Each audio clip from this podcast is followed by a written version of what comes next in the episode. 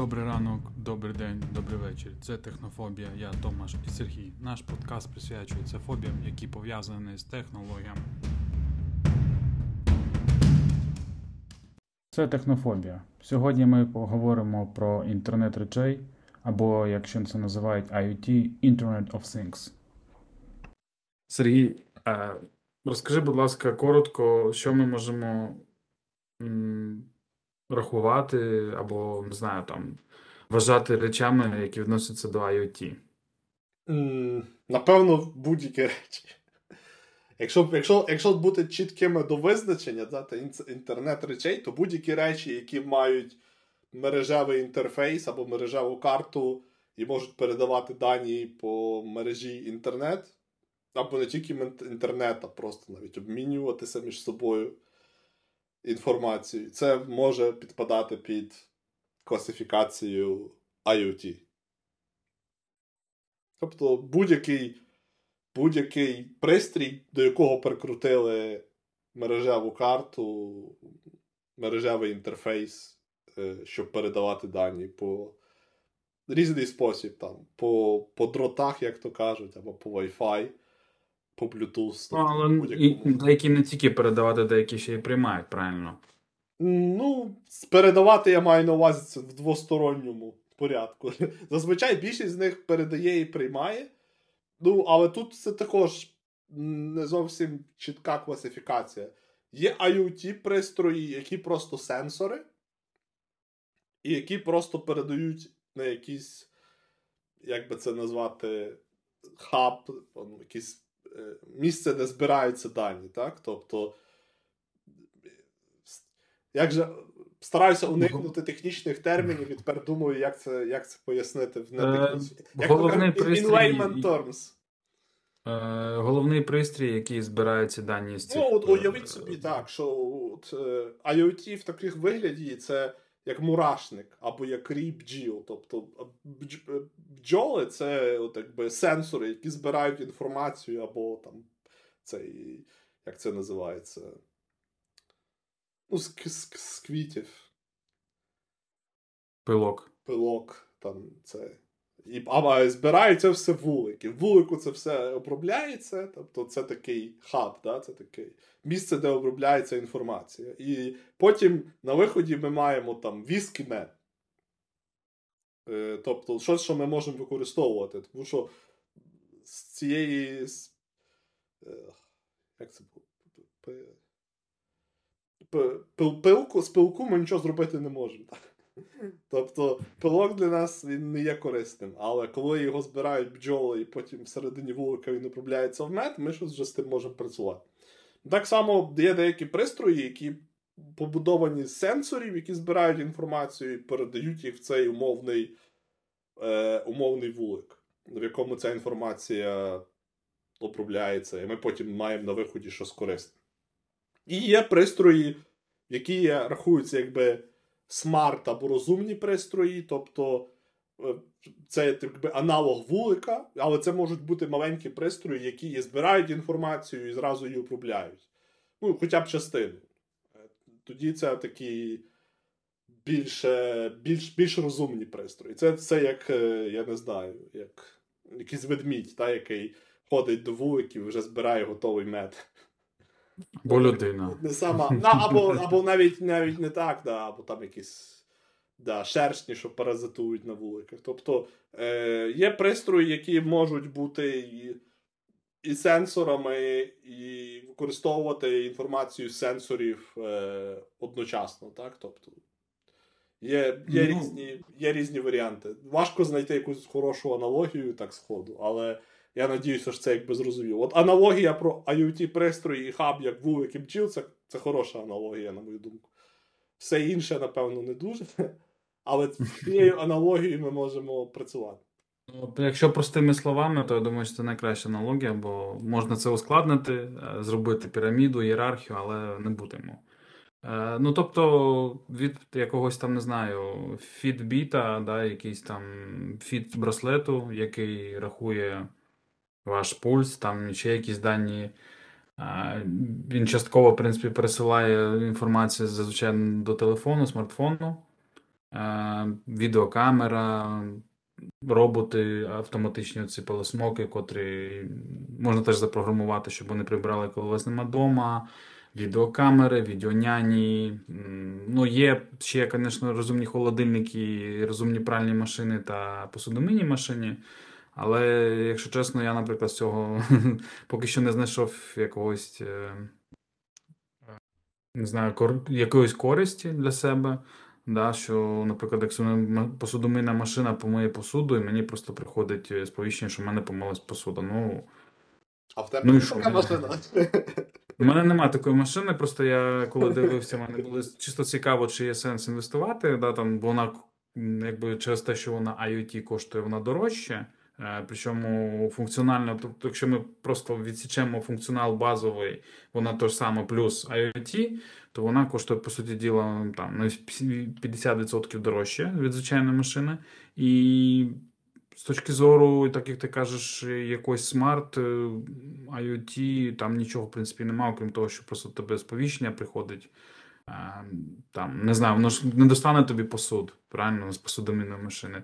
Холодильник може ще Є якісь речі, але я, чесно кажучи, там, там такі ж супердорогі холодильники, що мені здається, що вони не рентабельні з точки зору, не знаю, там терміну придатності продуктів, да, що скільки той холодильник коштує, якийсь там суперфункціонал, окрім знову таки сповіщень якихось.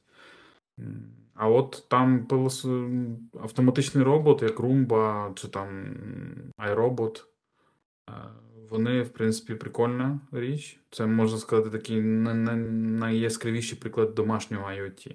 Бо ще насправді є промислове IoT, але це вже не знаю, чи ти, Сергій, захочеш про це так трошки трошечки шкрабнути, поділитися своїм досвідом з цієї е, сфери. Ну, Згадати якісь приклади можна, навіть не промислове, тому що це, напевно, взагалі немає якби сенсу, але, скажімо так, Enterprise IoT, таке, яке використовується там в будинках, якихось середовищах. Е, тобто в бізнес-будівлях. Бізнес, е. ну не тільки в готелях. Я я зупинявся одному в готелі Івано-Франківську. Вже добрих 4, напевно, роки тому. 4 чи 2. Це не реклама. І, і це не реклама, тому що я навіть не пам'ятаю, як він називався. Але там була е, IoT рішення нідерландське, я забув назву компанії з Нідерландів. І я був дуже здивований, що там було це рішення, яке дозволяло автоматизувати відкривання вікна в даху. Тобто в даху там було вертикальне вікно, це була така стара кам'яниця, і там відстань від підлоги до до стелі ну, там метра чотири. Тобто навіть в стрибку не дотягнешся. І от там я от дуже здивувався, бо скільки я подорожував різними країнами там, Америки, Європи, Азії, і я ніколи не бачив, щоб е, в готелях була таке, такий такий смарт IoT там з вікнами, щоб там. Не просто там натиснув кнопку, відкривався, а може там налаштовувати різні режими. Коротше, все ці такі приколи. А в пранику є. Це перший раз я побачив в готелі таку, такий функціонал. Хілтони ховаються, я чесно кажу. В Хілтонах такого я не бачив. Там є там кондюки, всякі смарт-штуки, а от саме от з такими от вікнами, які там по-розумному закриваються, і там можуть закритися, коли там дощ, наприклад, де, щоб вода не затекла. Таке я бачу тільки Франк. Ну, ну ти, ти мені нагадав, мене знайомий розказував, він то, теж собі автоматизував рулети. В нього щоб рулети закривалися, відкривалися в будинку вдома. Е, і він казав, що в нього була проблема, що він не міг ем, визначити рівень, да, коли рулет закрит, відкритий, тобто положення. Там Якісь датчики, понятно, стандартні є як е, контактні, я забув, як вони називаються. Е, вони шибко вони досить швидко зношуються. Ну тобто рулет зовнішній, да, за вікном він в принципі важкий, і от від цього щолкання цей контакт ламається. Він зробив, по-моєму, якось це візуально. Е, він поставив чи то датчик відстані, він його так скалібрував, що коли там він десь в кінці шляху цього рулету, да, то він там якийсь сантиметр залишає і все.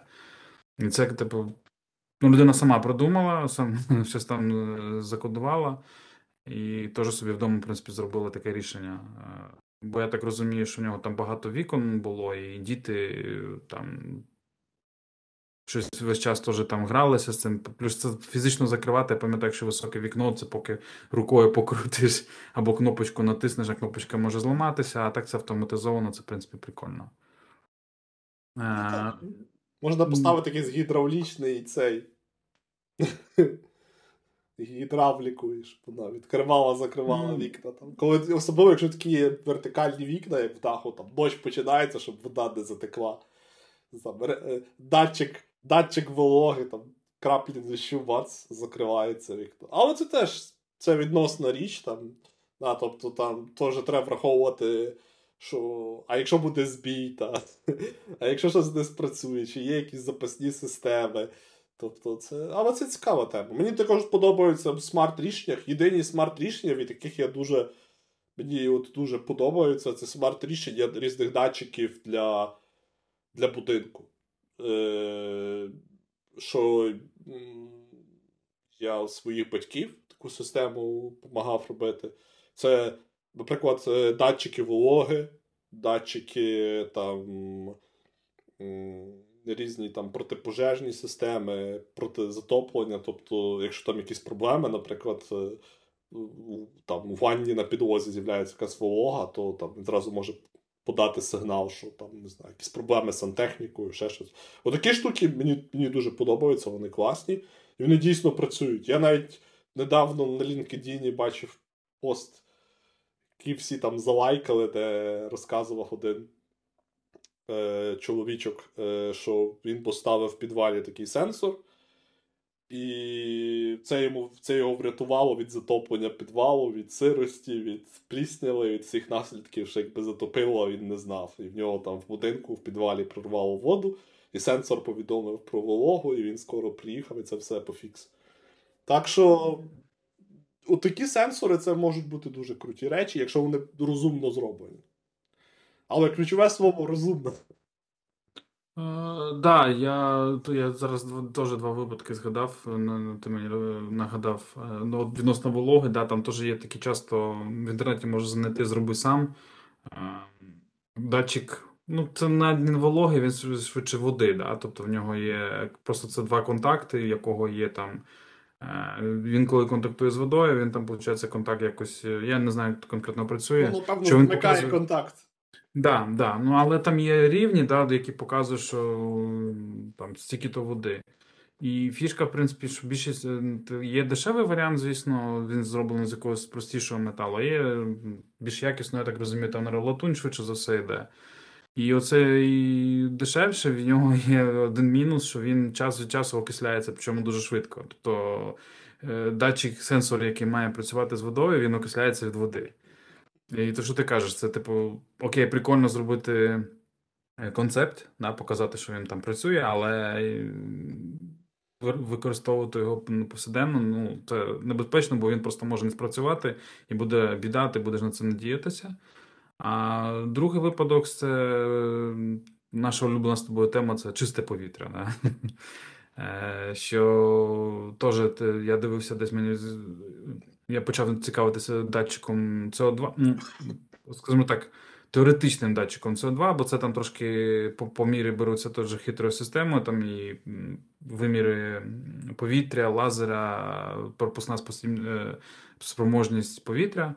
І це не до кінця це показує СО2, це там відбуваючись від іншої кількості газів, які легше зловити, ніж е, СО2. І чувак зробив собі, так як ти казав, теж відкриваючіся вікна. Він там поставив якісь сервомотори. В нього, походу, такі були вікна, котрі просто не звичайно відкриваються як е, ну, по вертикально, а в нього такі, як в даху вікна були. Він там теж поставив моторчики, якщо там, наприклад, він бо він вдома працював. Е, понятно, СО2 трошки там почав бути ненормальним, опа, там вікно відкрилося.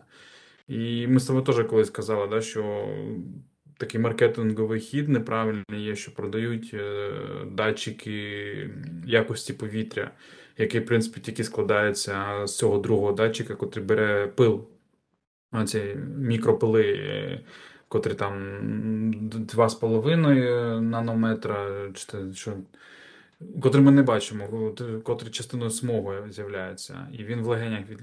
І називати його тільки датчиком якісного повітря некоректно, бо він показує один з е, параметрів. Е, повітря, правильно, він не там, понятно, кисень він не покаже, е, СО2, якісь інші шкідливі гази, які теж присутні часто в будинках. Е, тому, як ти кажеш, да, правильно спроєктоване, це в першу чергу має бути, базуючись на якихось дослідженнях. Треба про щось перш ніж починати, треба просто продивитися, які є датчики, сенсори і насправді яка в них надійність. Ну, це і інженерне рішення. Тобто, що ми хочемо забезпечити. Я б сказав, що така штука з датчиком СО2, який відкриває вікно в даху, це теж сумнівна штука. По-перше, тому що залежить, де цей датчик знаходиться. Якщо ти там сидиш на рівні, там, не знаю, одного метра від підлоги чи 50 сантиметрів від підлоги, то це одна річ. Якщо твій датчик СО2 знаходиться на відстані там 2-3 метра або під стелею, і вікно в тебе в даху, і він спрацьовує, відкривається вікно, там, не знаю, понижається СО2, вікно закривається, то на тому рівні, на якому ти працюєш, там СО2 все одно може бути високим. Там було на, на рівні якраз людини, так як сидячої людини, і в нього було там декілька датчиків, так як ти кажеш. Він ну він коротше розумно підійшов до цього питання. Ну так, так тобто це, це, це треба міряти там, де ти сидиш на тому рівні. Це треба розуміти, що вікно не просто відкривається, а має створюватися протяг певний, щоб була циркуляція повітря. А не просто відкрилось одне вікно і ну, і нічого. Ну, трошки зміниться, звичайно, кисень не йде з вулиці. Але сказати, що це вплине на рівень СО2 суттєво теж не можна, тому що він важчий за повітря зазвичай, наскільки я пам'ятаю. І тому йому треба, щоб був протяг, тоді його, ви, як то кажуть, витягує назовні. Тоді йде циркуляція повітря, так, коли є протяг, є якась витяжка, е, правильна циркуляція. Ну, там і так, є багато, є багато факторів, хорошого дизайну. Ну, Я не знаю, був в університеті, я не знаю, чи в тебе Томаш був. Ми цілий цілий курс вчили про охорону безпеки життєдіяльності, і там розповідали, як там всі, має бути правильно спроєктовані витяжки, як правильно Інженери всі це мають, як да. правильно проєктувати там своє робоче місце. І там Таке враження, що я там прям будівельник буду проєктувати витяжки. Ну, менше з тим. Ну, ну тобто, це це окрема наука, яка там по формулах розраховується, тому тому да, тому якщо ви просто це думаєте, о, я там щось зроблю і воно щось поміняє, то вам треба підняти книжки, зробити розрахунки там по площі, по по квадратурі, по концентрації, зробити всю математику, і тоді воно буде працювати. Бо просто так дослівнявити палець, підняти вверх і, і визначити, яка у вас там е, мікро, мікроклімат у вашій кімнаті у вас не вийде. Це трошки не так працює. Е, Добре, давай поговоримо на нашу улюблену з тобою тему. Це різні чутки, міфи. Так, так, е, чутки і міфи. Люди часто, деякі люди, е, я не буду показувати пальцем, мають легку параною або фобію в нашому випадку. Чи справді всі або деякі IoT пристрої вдома, вони слідкують за тобою, за твоїм життям, за твоєю родиною, близькими? І так, і ні. Я б сказав, це і так, і ні. Е, Насправді, настільки, наскільки ми собі це уявляємо, зазвичай такого нема. Там ніхто цілодобово не записує всі ваші розмови, тому що якби хтось записував всі ваші розмови цілодобово, то напевно вже б не вистачило місця на землі щоб це все зберігати і аналізувати. Тобто, це треба було витрачати якусь космічну кількість енергії більшу, ніж витрачається на майнінг біткоїнів. І мені здається, майнінг біткоїнів приносить більше користі, ніж е, записування розмов людей в, в квартирах.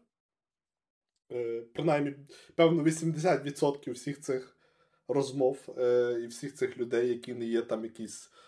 Е, дуже важливі люди, які говорять про важливі речі. Е, тому з цієї точки зору, я б сказав, це, це занадто люди перегибають палицю.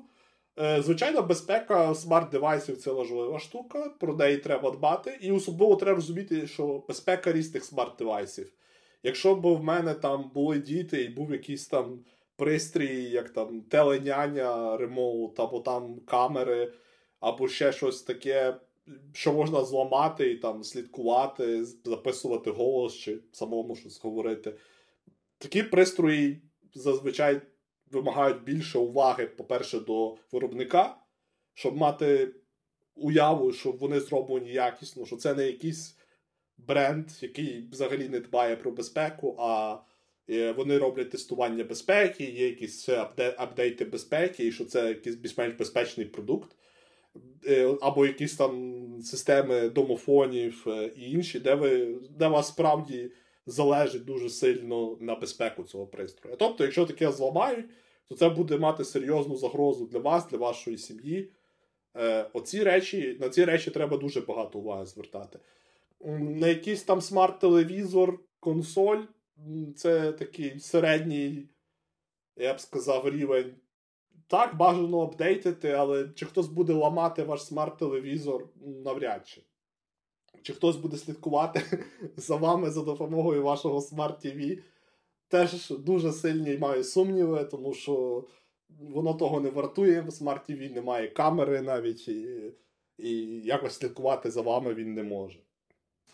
Е, хоча, наприклад, є Smart TV там з пультами, які там можуть виконувати голосові команди, але навіть в такому випадку це як засіб слідкування це доволі е, глупо. Хіба що це якісь там спецслужби за вами слідкують персонально, і то це буде дуже складно для них. Хіба що ви якась там дуже високопріоритетна ціль. Ну, Для 99% населення це взагалі не має абсолютно ніякого значення. Е, Також до цього я б розряду відніс усякі там Алекси, ремоут-асистенти. В більшості випадків е, використовувати їх цілком окей. Е, І використовуйте їх, якщо вони вам допомагають по повсякденному житті. Це абсолютно нормально. Чи вони можуть збирати якусь інформацію, коли ви ними користуєтеся, так. Зазвичай, коли ви ними користують, не користуються, ні, тому що якби вони щось збирали, і хтось. А, повірте, є дуже багато людей і е, дослідників безпеки, е, які витрачають багато часу на те, щоб вивчати, як ці пристрої працюють. Надію, що вони можуть щось таке знайти, що десь щось збирає. Потім подати в суд на компанію, яка виробляє такий пристрій, здерти з неї все, що можна, і там і більше ніколи не працювати в цьому житті. Повірте, дуже багато людей якраз цим без радістю зайнялися. Якби такі пристрої, вони дійсно мали б такі серйозні проблеми. Їх постійно хтось розкручує, перевіряє, тестує. Е, Тому е, в даному випадку я б сказав ні. Звичайно, коли ви ними користуєтеся, коли він світиться і спрацьовує там на вашу команду активації, ви щось говорите. Те, що ви говорите в тому моменті, так це може записуватися, але логічно, що без цієї інформації він би просто не міг працювати. Так? Тобто вони мусять записувати, вчити системи і розпізнавати голос, е, розпізнавати акценти. І навіть так, я як користувач смарт-пристрою, я можу сказати, що розпізнавання акцентів, голосу і всього іншого. Там в більшості з них це доволі проблематично, і вони навіть не розуміють, які, що ви, в принципі, в них хочете. Тому е, тому я б не сказав, що це така система, яка доведена там якогось е, дуже високого рівня е, але... ефективності. Є, але... Давай свою параною в чат. Ну, Параноя ну, в чат. Е, параноя, ну, скажімо, не зовсім параноя, я б скоріше дирочка. Е, на своєму в своєму досвіді я знаю, що е, деякі китайські виробники, скажімо, таких тупих IoT девайсів, які там, в принципі, ніякої шкоди вам не можуть зробити. При конкретних версіях їх застосунку на Android можна багато цікавої інформації подивитися. Тобто, якщо у вас є свій аккаунт, е, який пов'язаний з цими пристроями, то при, е, можна щось більш-менш дізнатися про вас. Але я думаю, при такій кількості пристроїв в будинках ніхто цим не займається. А друга річ, що є такий, скажімо, напрямок асистентів як офлайн. Ти правильно кажеш, правильно там всі Siri, Alexa і Google Assistant, вони всі пов'язані з інтернетом. Тобто кожна команда вона йде через інтернет і вертається, там, розпізнається спеціальними движками, як то кажуть, які це потім там є. Спеціальні ці. Е... Natural language processing. Обробка. Я не знаю, як це перекласти. Natural language processing. Це називається НЛП, але не НЛП. Не нейролінгвістичне програмування. Так, але то інше. Ну, Не фейкова фігня, а реальне програмування машин learning. Є така, є такий час ем, офлайновий асистент, він, по-моєму, Распі чи Рапсі, Распі, зараз я подивлюся. Распі називається, типу, як е, від Raspberry Pi, але на кінці в нього Spy, як як шпигун. І, і я пам'ятаю, що ще е, був такий, е, по-моєму, Джарвіс він називався так так само, як е, в Iron Man і його купила одна фірма. Коротше, в ньому фішка була, що ти заздалегідь, коли конфігурував їх у них на сайті, ти задавав там конкретні якісь бібліотеки команд. І ти загружав його офлайново, і він тобі вдома, якщо працював з якимись IoT девайсами, котрі не, не обов'язково мали виходити в інтернет, він якби там міг не знаю, вімкнути світло, там, включити е, робота пилосмока. Е, ну, такі базові речі. І це, в принципі, було прикольно, але їх викупили. Їх викупила, по-моєму, фірма, якщо я не помиляюсь. Е, Sonos, да. Це фірма, яка робить е, експерт звуку домашньому, тобто колонки, сабвуфери, системи звукові. І вони чомусь їх викупили. І це була дуже велика втрата для таких фанатів, як я. Але, на щастя, є оцей Raspі, і в його теж можна на Raspberry Pi ставити, інтегрувати з цими, з цими домашніми системами IoT, як, по-моєму, ASP Home, чи як він там був Home Assistant and. Тому, якщо є дуже велика параноя, як в моєму випадку, як з анекдотом, да? чому ти шепчеш, е, типу, щоб мене Сірі не підслуховувала, Сірі засміялася, але як все засміялася, да, там, в цьому ж випадку. Ем... У нас в будь-якому випадку, якщо хтось хоче підслуховуватись, для цього є інші застосунки. Для цього кожен з нас носить телефон. Так, да, для цього нас носить телефон, тому оскільки ми спілкуємося через телефон біля телефону Е, проти того, скільки ми спілкуємося з, з асистентами, якби думаю, співвідношення дуже велика різниця в сторону смартфонів, тому я не думаю, що хтось буде це вкладати гроші. А це почалося, в принципі, по-моєму, таки з Алекси, але це було для Америки, тому що Алекса це Amazon, що можна було просто собі замовляти якісь речі на сайті Амазону, додавати собі до своєї кошику. І це було прикольно, але воно, в принципі, працює, я так скільки пам'ятаю, тільки в Штатах, можливо, ще якихось е, європейських країнах. Тобто не у всіх країнах це підтримується. Але базуючись на цих замовленнях, ви можете отримати рекомендації так само на сайті Amazon. Я не думаю, що Apple чи там Google займається продажем того, що ти там сказав. Не знаю, хочу Нібіти некрашений Ламборгіні з маленьким пробігом по по, по ціні, не знаю, там Hyundai, да? Щось такого. Ви вони займалися таким, і зразу давали такі пропозиції. Хіба б це було погано? Ну так. Е, Сергій, це і є така, якби, ну, це не міф, це швидше як хороша практика, де якщо в тебе є достатньо навиків вдома, що IoT пристрої вдома розділяти мережу з, з усім іншим, там, з телефонами, з комп'ютерами. Ем, як ти вважаєш, це має сенс? Це, це хороша практика, чи це просто таке заспокоювання себе? Ну, це зазвичай хороша практика, я тільки за. Це сегментація, це сегментація one-on-one. Да? Тобто всі різні пристрої мають бути розділені між собою і не, і між собою не комунікувати, тому що це різні пристрої з різним трафіком і з різними різними речами. Ні, це це, це абсолютно нормальна практика. На рахунок навіть якихось автоматизації, які розпізнають голосові команди.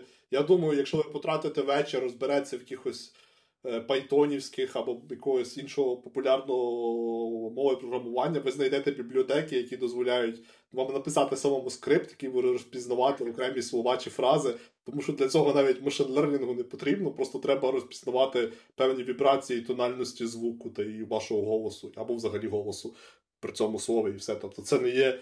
Це взагалі не складно.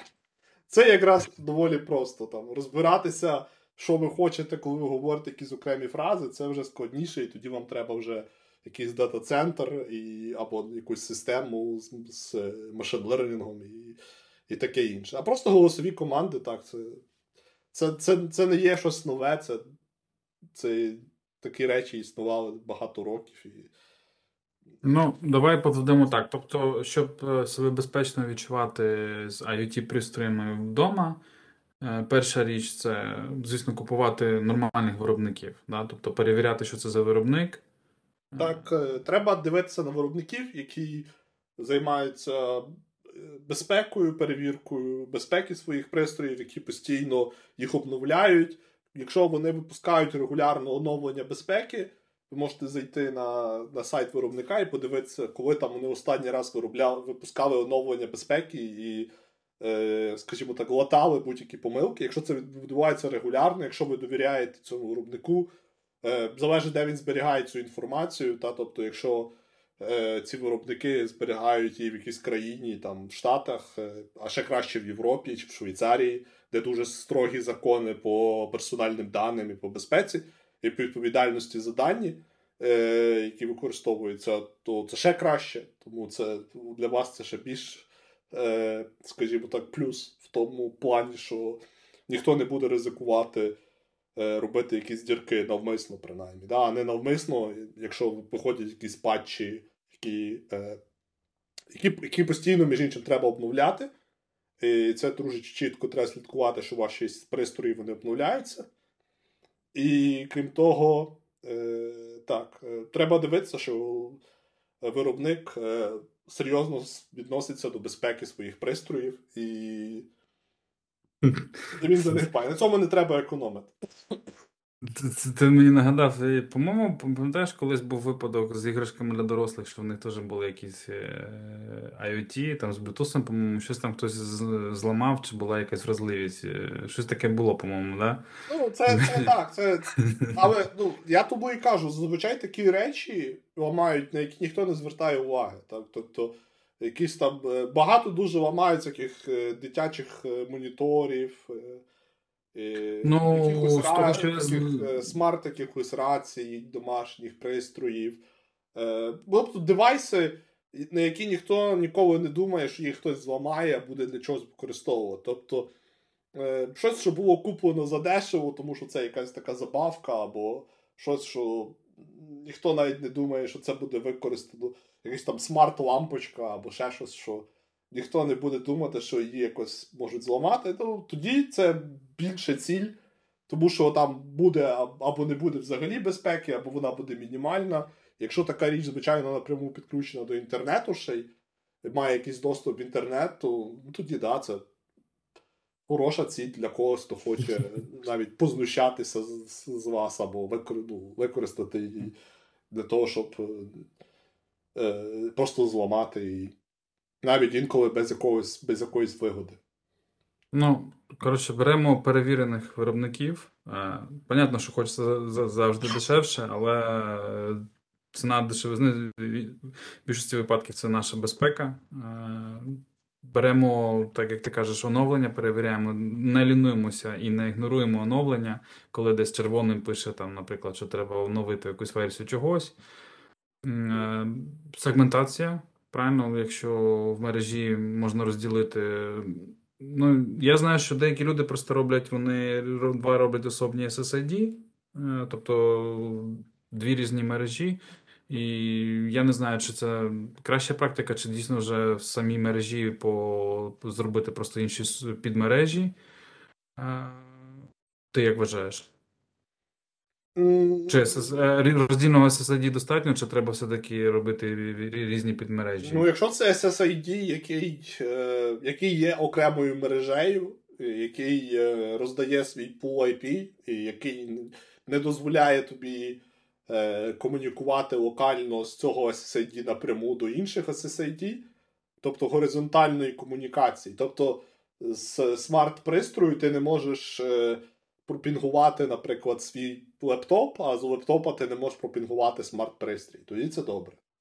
Тобто, mm. тобто смарт-пристрої вони мають існувати в такому своєму загончику і все. Тобто, це має бути окрема штука, і IoT така собі мережа, і це це завжди best practice. Тому що якщо там якісь будуть з ними проблеми, апдейти, то це все можна якби локалізувати до тої мережі і не створювати якісь загрози для, для інших користувачів.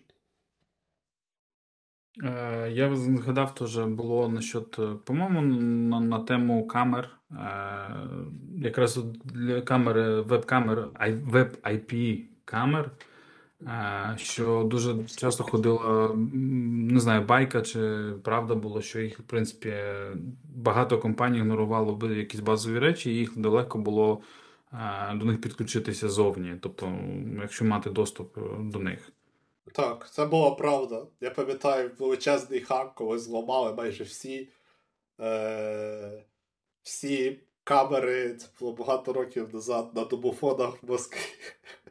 І всі могли просто заходити, а хак займався, полягав в чому.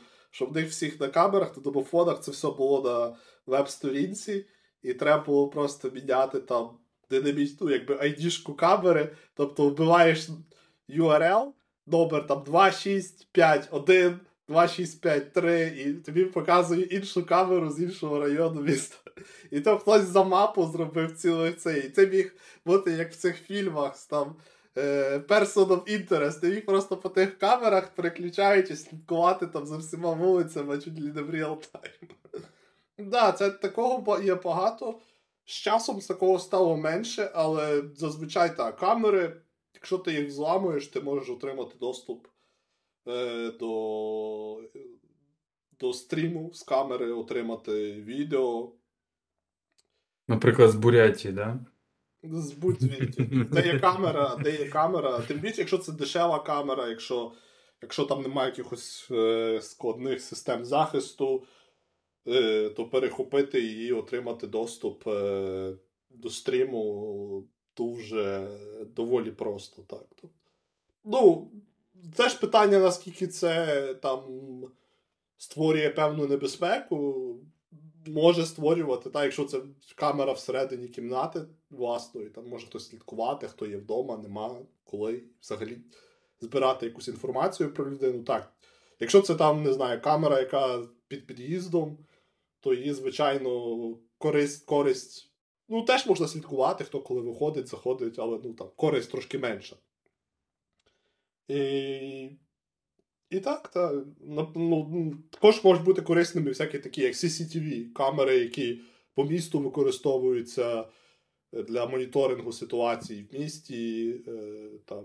Ну, зазвичай вони стараються робитися по окремій мережі, по стандартам і нормально, але є різні криворукі спеціалісти в різних країнах, які деколи їх просто роблять так, щоб будь-хто може підключитися при сильному бажанні отримувати стрім і моніторити. Що також створює певну, певні нюанси. Тобто, коли ми думаємо про можливість моніторити зовнішній простір е, на певних вулицях, е, в будь-який момент часу ми можемо також подумати, для чого ці камери можна використати, особливо, наприклад, в час війни коли хтось каже, ну там не знімайте щось, а напроти сидить камера, яка там, яку можна зайти з інтернету і подивитися, що відбувається. Ну, тобто, логічно, да? тобто е, завжди завжди є різні нюанси, і завжди треба розуміти різні нюанси. Що це за камери, як вони підключені, чи хто може отримати до них доступ, і які люди робили цю систему камер. Взагалі, тому я не люблю міст, які мають дуже багато камер, там якийсь там умовний там Лондон чи Нью-Йорк, де все затикано камерами. Ну, в Лондоні, Нью-Йорк це не так страшно, бо у них там доволі непогано підозрюєш, це все зроблено. Е, І це захищені окремі мережі, але все рівно, тобто, якщо ви можете отримати, якщо там умовна держава моніторить, е, використовуючи камери, то не завжди є гарантія, що хтось інший не може отримати до цього доступ, і тут трошки параноя є. Тобто, з одної сторони, велика наявність камер вона покращує безпеку, тому що моніторяться вулиці. Якщо якийсь інцидент, е, то зразу е, можна на нього відреагувати. А з іншої точки зору, е, якісь теж нехороші люди можуть отримувати доступ до цих камер, і також за допомогою такого можливості моніторити ситуацію, щось собі теж нехороше планувати. Ну, Тому це такі це такі речі. Але це більш такі вже на державному рівні, навіть не на державному, тому що це може бути якісь приватні камери на якомусь там крамениці, кіоску, там, заправці. Е, але це такі більше вже такі вже комплексні загрози, да, які напряму, напевно, нас не сильно стосуються. Хоча, якщо ви якийсь там власник якоїсь магазинчику чи заправки, і у вас висить камера, ну, може попросити людину, яка знається на безпеці, подивитися, як це зроблено, і щоб ніхто не мав, хто не авторизований до неї доступу, це може бути непогана ідея. Тому що це також може бути використано е, в негативних цілях, і про це треба пам'ятати. Да, погоджуюся. Я думаю, що ми розкрили тему е, IoT. Так, мені здається, що ми навіть ми навіть половину не розкрили, але що є, то є. Е, це досить велика тема, і вона, скажімо, зараз багато років вже гаряча, да? тобто багато людей потрібно, які в цьому мають розбиратися. Ем, багато людей, які просто цього ну, цим займаються, але так поверхнево. І тому сильно глибоко в це немає сенсу влазити. Але якщо буде зацікавленість у якійсь більш глибокій темі, е, то ми можемо зробити, скажімо, іншого рівня подкаст, де будемо більш глибоко, більш технічно про це говорити. Але з, взагалі то так. Да. Ну, якби... бо, бо я б сказав, що тема безпеки IoT це тема безпеки API. Або да. програмованих, як там це Programming Interface. А що? Application. Application Application Programming Interface. От е, це, це тема, це тема от, пов'язана з цим дуже тісно. Але це, як то кажуть, то, як Томаш сказав, да, це трошки інша історія. Це вже не про домашні забавки.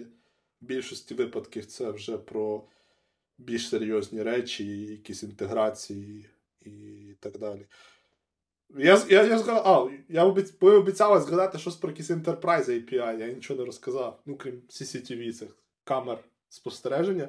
Є ще різні, там, наприклад, смарт-ліфти, смарт-будинки, які там міряють температуру, е, виключають включають світло в, якихось певних годинах, або в залежності від того, чи хтось йде, чи не йде по по кімнаті. Там.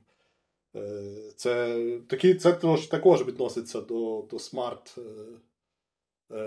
Smart API, але тут теж треба бути дуже, е, як то кажуть, свідомим, як це може бути використано, тому що багато таких Smart API, е, ну не Smart API, причепилося до язика.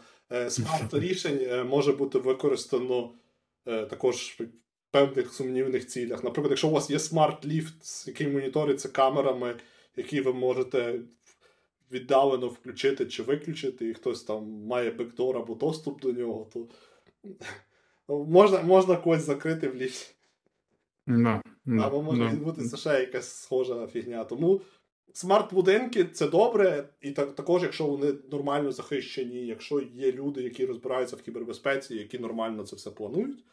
Якщо це просто зроблено, бо працює, е, то це також може мати негативні наслідки, бо хтось може це отримати до цього доступ і використати це в якимось не дуже хороших цілях. Ну, це не дуже часто трапляється, але е, тому що зазвичай люди, які вміють таке робити, вони не тратять свій час на такі, скажімо так, доволі дивні жарти, скажімо так, або речі, та, тобто е, там бавитися з якимось світлом чи з ліфтами. Е, тобто, це трошки така підліткова фігня. А, Ну, скажімо так, світло в будинках ще така річ тут вже складна. Якщо ми кажемо про міське освітлення, то це взагалі дуже комплексна річ. Тому я думаю, я я знаю, що в Данії є, по-моєму, на Копенгазі в них є якась велодоріжка, е, котра підсвічується в момент, коли хтось по ній проїжджає. Тобто просто світло світить в той момент, коли їде велосипедист, а потім воно за ним гасне. Ну, це, це може але- бути локальний пристрій, це не обов'язково, що це Да, смарт. да, тобто да. це може бути просто датчик, який це моніторить. Ну і тоді ти його навіть і не взламаєш, тому що це треба фізично щось там йому робити. Він може Ну, да. ні до чого бути не під'єднаним. І працювати в автономному режимі. Але так, тобто такі речі, якщо вони під'єднані в якусь смарт-мережу, якийсь smart grid, так, вони до певної міри можуть бути вразливі, якщо вони нормально не захищені. Ну, навіть якщо захищені, можуть бути вразливі, але це вже вимагає багато ресурсів, багато мороки, і зазвичай все одно рівень того, що можна зробити з цим, він все одно не, від, не, не сумісний з рівнем ресурсів і часу, е, які треба потратити, щоб щось з цим зробити. Тобто, коли ми захищаємо свої якісь пристрої вдома чи на роботі, ще завжди має бути думка, що е, якщо треба потратити набагато більше часу і ресурсів на щось, щоб це зламати, або якось використати в якомусь негативному е, для якихось злих цілей, злих намірів, е, ніж е, від цього буде користі для того, хто це робить, то зазвичай ніхто не буде тратити на це сили. Так? Тобто ніхто не буде робити якісь колосальні витрати енергії, грошей, ресурсів, свого часу, який також більшості людей, які вміють щось робити, він теж коштує. Ніхто не буде тратити це на те, щоб, е, я не знаю, там, виключити е, світло в вашому будинку чи поплимати ним. Тобто це можуть робити підлітки, в яких є там вільний час, і, е, які там граються, але таких підлітків, які вміють це робити, які є такі продіджі, не так багато. Тому, тому про такі історії ми рідко чуємо. Так, і зазвичай люди з них знаходять які більш продуктивні. Продуктивні Ну, для себе. Я б ще, я б ще розділив, що все-таки є смарт е, речі, котрі не зовсім там можуть бути IoT, да? тобто ти кажеш закрита екосистема, котра не має, не повинна мати виходу там інтернет чи доступу з інтернету. А, тобто є смарт IoT, є то, що освітлення, правильно, ну, в принципі, якщо воно на датчика побудовано, є якась там, не знаю, на мікрорайоні включається, виключається, коли треба, то який сенс, е, Ну, я якщо говорю більше стоїть. про, про смарт-будинки, тобто в такі сучасні. да. Ну, і ще тому, що мало таких будинків. Може, якби будинків таких було більше, ми б бачили більше таких речей. Я говорю про такі вже зовсім смарт-будинки, і зазвичай багато, ну не багато, деякі смарт-рішення економлять і роблять е, управління, моніторинг або ще щось через якісь не дуже секюрні DNS рішення, яке там можна заспуфити, або, або там несекюрні апдейти, або це просто якась веб-сторінка. Я дуже багато бачив різних помп, датчиків і ще якоїсь фігні, які контролюються з, з веб-сторінки, яка була написана ще в 90-х, яку ніхто ніколи не міняв, не апдейтив і не секюрив. На PHP, да, ще. Або, щось таке на флеші, флеші, які вже не підтримуються нічим і ніким. Е, отакі речі, так. Отакі речі це, це є рівень ризику. Добре, дякую всім за хто нас слухав. Е, Правда. Просимо коментарі, лайки, е, шерити теж просимо. І фідбек це була б найкраща монета, яку ми могли від- від вас отримати. Не соромтеся, ми не кусаємося. Ми... Тобто це не тільки просто фідбек. Фідбек це відгук. От так треба казати. Да. Залишайте свої відгуки, пропозиції, побажання. Це був Томаш і Сергій, і це була з вами Технофобія. Всім Так, дякую. Хорошої вам пори, доби, року і дня.